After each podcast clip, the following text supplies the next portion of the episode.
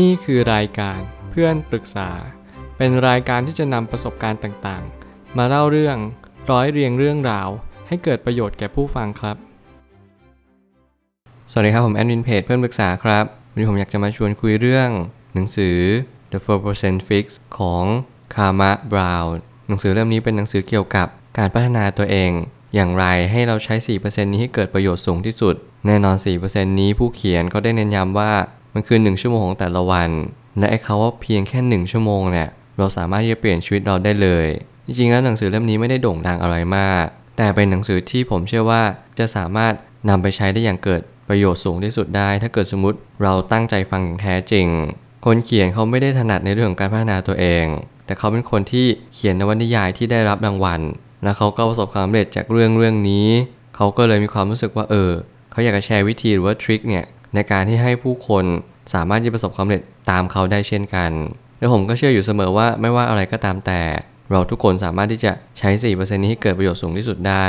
เราจะไม่ต้องโฟกัส 96%ทั้งหมดของชีวิตเรา เพียงเดี๋ยวเราค่อยๆ เปลี่ยน ค่อยๆ ปรับปรุง และแก้ไขสิ่งที่ไม่ค่อยดี แค่นี้เราก็ทำให้ชีวิตของเราดีขึ้นได้ มันเป็นเหมือนกับการที่เราใช้จิตวิทยากับชีวิตของเรา เราไม่เว้นต้องไปนั่งกังวลทุกสิ่งทุกอย่างในชีวิตที่เกิดขึ้นกับเรา หรือกับสิ่งที่เราเป็น แต่เราจงโฟกัสกับสิ่งที่เรามี หรือว่าขาด และไอ้ส่วนนั้นเนี่ยมันเป็นส่วนสำคัญที่สุดในชีวิตของเรา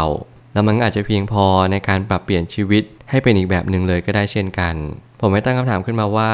การเริ่มต้นวันใหม่ด้วยการเปลี่ยนแปลงตัวเองทีละเล็กทีละน้อย มันจะช่วยให้เราเปลี่ยนแปลงตัวเองได้จริงในระยะยาว ถ้าเกิดสมมติว่าการทำซ้ำเนี่ยมันคือสิ่งที่เป็นตัวตอบโจทย์ที่สุดในชีวิต มีใครหลายคนที่เขากำลังทำมีใครหลายคนที่เขากำลังเพิกเฉย เรากำลังอยู่บนโลกที่มีผู้คนมากมาย ต่างความคิด ต่างความเห็น รวมถึงต่างการที่มีมุมมองแต่ละมุมมองที่ไม่เหมือนกันเลย เราจะเข้าใจได้อย่างไรว่าสิ่งสิ่งนี้ที่เราเชื่อที่เราคิด มันเป็นสิ่งที่ถูกต้องแล้วเราก็กำลังเดินรุดหน้าไป ผมคิดว่ามันมีคำถามมากมายในชีวิตที่เรากำลังตั้งคำถามกัน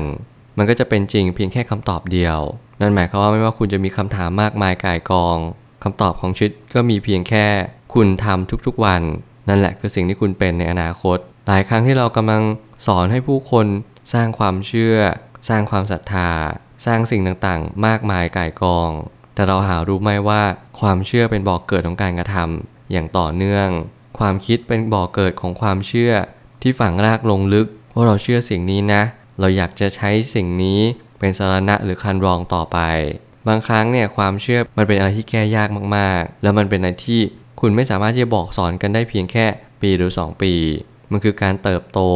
มากขึ้นตามวัย ยิ่งคุณเชื่อว่าการทำทุกๆวันเปลี่ยนแปลงชีวิตคุณได้ คุณก็จะยิ่งเชื่อมั่นมัน แล้วก็จะลงมือทำในทุกๆวัน แต่ถ้าเกิดสมมุติคุณไม่เชื่ออะไรเลย คุณไม่เชื่อแม้กระทั่ง สิ่งที่คุณเป็น สิ่งที่คุณกระทำรวมถึงสิ่งที่คุณคิด คุณก็จะไม่ได้รับอะไรจากโลกใบนี้เลย นี่คือ 4%ที่คนเขียนได้เน้นย้ำว่า คุณจงโฟกัสมัน แล้วทำมันทุกๆวัน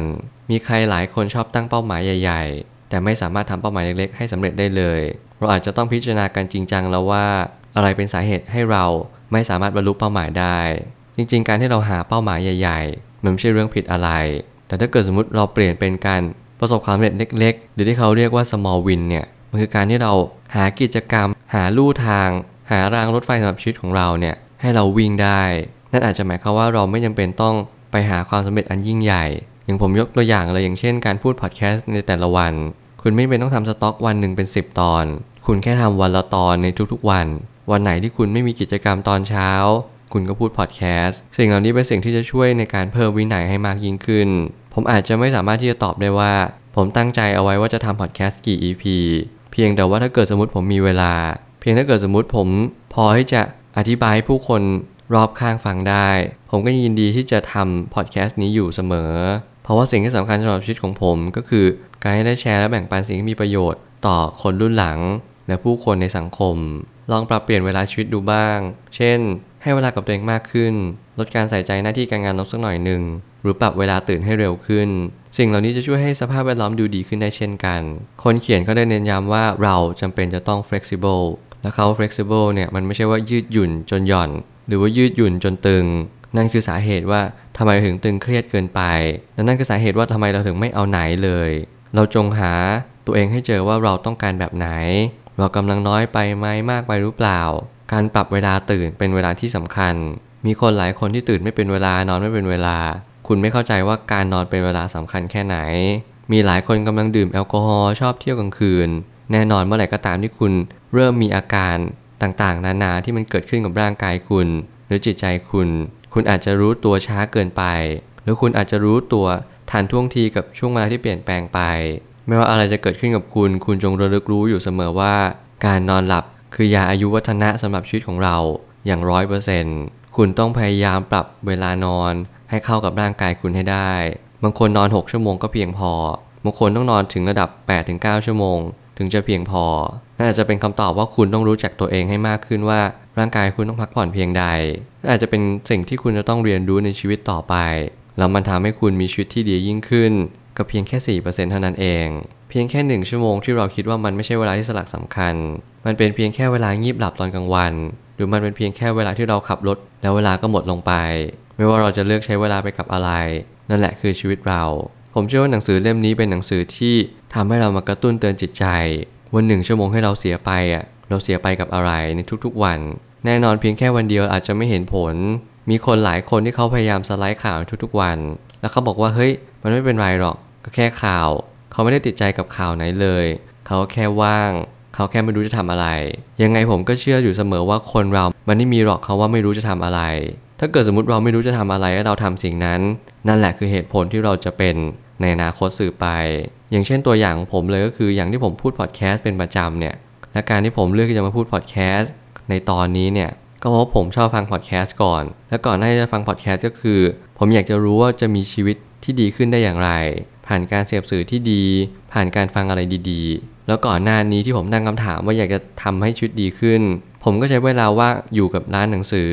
อยู่ร้านเอเชียบุ๊กบ้าง อยู่ร้านคิโนคุนิยะบ้าง นั่นคือสาเหตุที่ทำให้ผมเชื่อว่า คนเราเนี่ยถ้าตอบว่าไม่รู้ว่าจะทำอะไรให้เราเลือกทำสิ่งนั้น นั่นคือตัวตนที่เราเป็น คุณจงระมัดระวังสิ่งนี้ให้มากๆหนึ่งชั่วโมงที่เสียไปเนี่ยมันตั้งหนึ่งชั่วโมงสำหรับคนที่เขารู้ว่าเขาต้องการทำอะไร แต่มันเป็นเพียงแค่หนึ่งชั่วโมงเท่านั้น ที่ไม่สำคัญกับคนที่ไม่รู้เลย ว่าชีวิตคุณต้องการอะไรจริง ๆ จงมีสติรู้จักตัวเองให้เร็วแล้วใช้เวลาหนึ่งชั่วโมงที่เท่ากันเนี่ยให้เกิดประโยชน์สูงที่สุด เท่าที่คุณจะทำได้เลย ผมเอาใจช่วย สุดท้ายนี้ ทั้งนี้ลองเปิดใจรับฟังสิ่งใหม่ ๆ ดูบ้าง แล้วเราจะพบว่าสิ่งที่ดีที่สุดในชีวิต ไม่ใช่อะไรใหม่ๆหรอก เพียงแต่มันเป็นสิ่งที่เราไม่เคยคาดหวังว่าจะได้รับ แต่มันได้มากกว่าที่เราคาดหวังเอาไว้อีก ลองเริ่มต้นดูวันนี้ได้เลย สิ่งที่คุณไม่เคยทำในวันนี้ รวมถึงสิ่งที่คุณไม่เคยทำเลยในอดีต ผมอยากให้ทุกคนลองเริ่มต้นทำมันดู ไม่ว่าจะเป็นวิกฤตล็อกดาวน์วิกฤตโควิด วิกฤตเศรษฐกิจ วิกฤตอะไรก็ตามแต่ นั่นคือโอกาสที่ทำให้คุณได้เห็น โอกาสและลู่ทางอะไรใหม่ ๆ ในชีวิตของคุณ คุณอาจจะเห็นสิ่งที่คุณอยากจะเข้าไปช่วย แต่มันไม่เคยเกิดขึ้นมาเลยในชีวิต ไม่ว่าจะเป็นความสุข การเงิน รายได้ สิ่งเหล่านี้มันต้องหลอมรวม ให้คุณได้เริ่มต้นทำอะไรบางสิ่ง แต่ถ้าเกิดสมมติคุณไม่ยอมเริ่มต้นอะไรเลย คุณกลัวความล้มเหลว คุณมองว่าความล้มเหลวเนี่ยมันเป็นตัวฉุดรั้งทางที่คุณเดินไปกระนั้นคุณจะเป็นต้องเรียนรู้เลยว่าความล้มเหลวเนี่ยเป็นส่วนหนึ่งของความสำเร็จ ทุกๆ ความสำเร็จต้องผ่านความล้มเหลวมาเสมอ มันหมายความว่าคุณต้องรู้ให้ชัดว่า คุณชอบอะไร คุณอยากทำอะไร แล้วคุณทำสิ่งนี้มันสามารถเติมเต็มชีวิตของคุณได้จริง ๆ หรือเปล่า ผมหวังว่า 4%ในชีวิตของคุณ คือการที่ทำให้คุณได้รู้จักตัวเอง มันคือการเปลี่ยนแปลงชีวิตบางอย่าง ให้มันเข้าที่เข้าทางแล้วก็ทำให้เกิดความสมมาตรของชีวิตมากยิ่งขึ้น การเปลี่ยนแปลงตัวเองตั้งแต่วันนี้ ผมเชื่อว่ายังไงแล้ว ในอนาคตชีวิตของคุณย่อมเปลี่ยนแปลงไปอย่างสิ้นเชิง จงเป็น 4%ที่มีคุณค่า แล้วคุณจะเป็น 100%อย่างสมบูรณ์ ผมเชื่อว่าทุกปัญหาย่อมมีทางออกเสมอ อบคุณครับ รวมถึงคุณสามารถแชร์ประสบการณ์ ผ่านทาง Facebook Twitter และ YouTube และอย่าลืมติด Hashtag เพื่อนปรึกษาหรือ f r ร e n d t a l k ด้วยนะครับ